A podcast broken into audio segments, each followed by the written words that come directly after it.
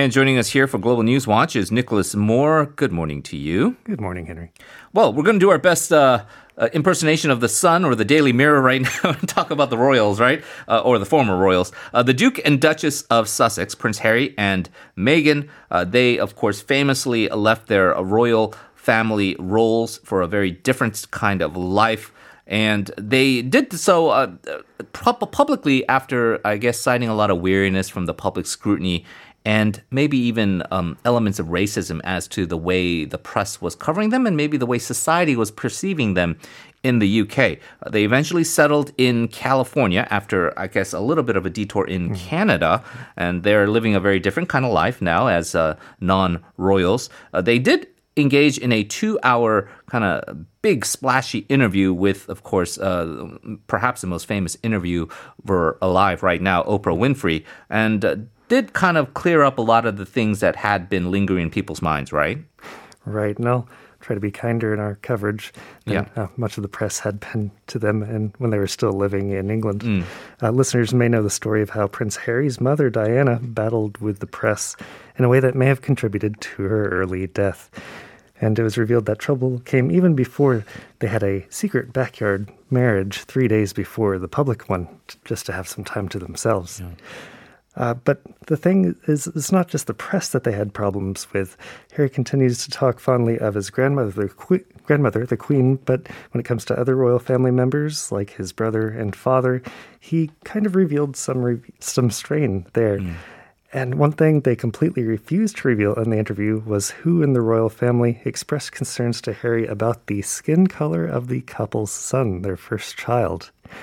And amid all the troubles in her first pregnancy, Meghan revealed a splash that she had serious suicidal thoughts during that pregnancy, and a senior worker for the family refused to help her get the treatment that she wanted.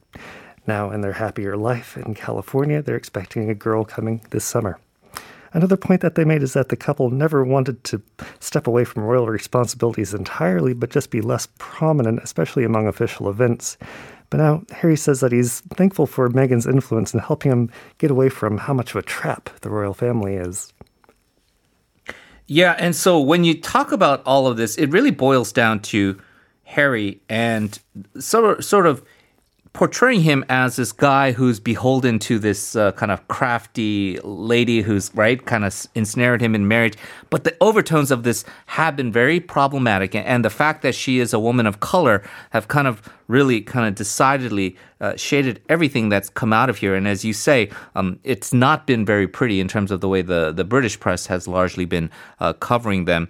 They're in America. It's a different way of covering it, and certainly there are different sensibilities involved. But um, we'll see what the reactions are, because this is obviously uh, kind of one stage of a big P R type of rollout, and we'll see how successful it is. Speaking of huge rollout, finally coming to an agreement over in the United States, the Senate passing Joe Biden's signature one point nine trillion dollars COVID relief bill.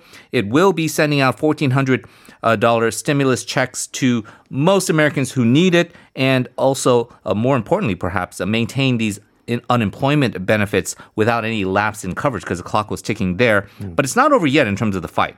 Right. The Senate's version of the bill has a few changes that they made to certain clauses which have to be ratified by the House first, and then that version is expected to pass along narrow party lines and head to the White House for signing. Those whose banking information is on file with the I R S will receive stimulus payments most quickly, but there's a danger of an estimated eight million people of missing out if they don't file their taxes for twenty twenty or complete their registration on the IRS's website. This includes some of the most mm. impoverished people in the U S. The Senate's bill calls for a continuation of a three hundred dollars boost to unemployment benefits until September sixth, which will also cover non-traditional gig workers and independent contractors who normally do not qualify. And there are some other changes that may take longer to roll out. For example, a boost to child tax credits totaling three thousand six hundred dollars for those under six and three thousand dollars for those between six and seventeen. Half of those payments will start uh, in July. The rest will come as a tax refund next year. And another change, the unemployed may be able to remain on their previous employer's health insurance plans at no charge if the Senate's version is passed, but that is something entirely new and hard to predict on the rollout. And many of um, the uh, expats who live abroad, uh, if you are American citizens, uh, probably know this, but uh, it should be noted that uh, if you do live overseas, let's say in Korea, and you're an American citizen, you're also eligible, and uh, you uh, could be receiving these checks, uh, maybe forwarded to a relative's place in the States. So just be aware uh, of that uh, potentiality there. We're going to stay in the U S. Uh, this one, uh, perhaps a decidedly much more negative story in terms of sexual harassment and other scandals. The New York governor, Andrew Cuomo, looks like his clock is ticking in mm-hmm. terms of political viability. Even the his own Democratic Party now kind of saying it might be time to step down, especially during this pandemic. Right, when they need less distractions and more focus on their governance. That's what State Senate Majority Leader Andrea Stewart-Cousins said as a fellow Democrat. Uh, her release was followed by New York State Assembly Speaker Carl Hiestes with a tweet saying the allegations pertaining to the governor have no place whatsoever in government, the workplace, or anywhere. Senator Stewart-Cousins called Governor Cuomo ahead of releasing her statement, warning him about it. And because of that, Mister Cuomo had his own press, press conference in advance, saying again that he will not back down. He was elected by the people and not by politicians. And he thinks that people should wait and see what the state attorney general's investigation says into this matter. Well, let's delve into these allegations further, because um, it's mostly because two more women have now come out, and it just seems like this uh, dam that just burst, right, in mm-hmm. terms of allegations. Mm-hmm. That brings the total uh, to five, the number of people alleging some kind of misconduct on the uh, uh, part of the governor. What are some of the details of these claims? Some of these uh, cases of he said, she said, Are are there, certainly, um, and the claims are, though, kind of corroborated by anonymous uh, government staffers as well. And there's even a photograph sort of depicting of what might have happened, right? Right. I recommend that our listeners look online of that because it is very uncomfortable looking. Uh, first, let's talk about Karen Hinton's story, which was published on Saturday.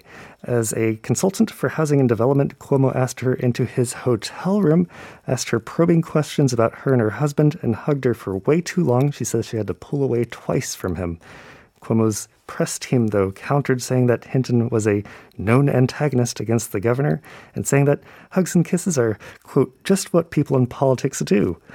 Most recently, though, Anna Lise, a former aide, said that the, the governor asked her inappropriate questions and touched her, kissing her hand at one point while she is working for him. All of these accounts are backed up by some independent witnesses and colleagues, as you mentioned. And then there, there was this case of the photograph with Anna Rush, who uh, didn't work for him, uh, published a picture from a wedding where Cuomo's hands are on her face. She said that she felt uncomfortable and embarrassed, and that Cuomo asked to kiss her at that time. Cuomo is separately haunted by a pandemic scandal. Early on, when New York was the hardest hit in the country, his aides rewrote a public health report, getting rid of and minimizing nursing home deaths just to paint his administration's response in a better light. And that is probably sort of the uh, kind of point, the tipping point of how we've gotten all of these allegations come to the surface, because Cuomo was certainly weakened politically from that nursing home scandal. Uh, and really kind of much more poignant because he was depicted as such a national hero up until then, especially in contrast to the way he handled the coronavirus pandemic at the early outset in New York, compared to how Trump did it. And they had these dueling press conferences, and everyone was commenting on how Cuomo was, you know, being such a, a strong leader uh, at this time. A lot of people talked about speculating uh, maybe a, a political future for him involving the presidential race uh, in uh, future years. But all of that looks like uh, it has come uh, crashing down, and uh, certainly a cautionary tale of, uh, I guess, uh, politicians who show too much hubris and uh, perhaps some. Um, Known for sharp elbows, I think uh, a lot of people, even within his own party, he's had detractors for quite a while, but that uh, pandemic period maybe papered over uh, a lot of the things that were lying under the surface. All right, let's talk about our final story here. Sunday was the third day of this first ever historic papal visit to Iraq. Uh, Pope Francis spent the day in the north of the country. This is a place that a Christian population can trace back its lineage to about two thousand years. Um, uh, they were, uh, unfortunately, in recent times scared away from ISIS attacks. Right, these are Christians in the Nineveh Plains region. They had their churches, homes, and history in the region, but most of them felt they had to flee even prior to twenty fourteen when ISIS invaded.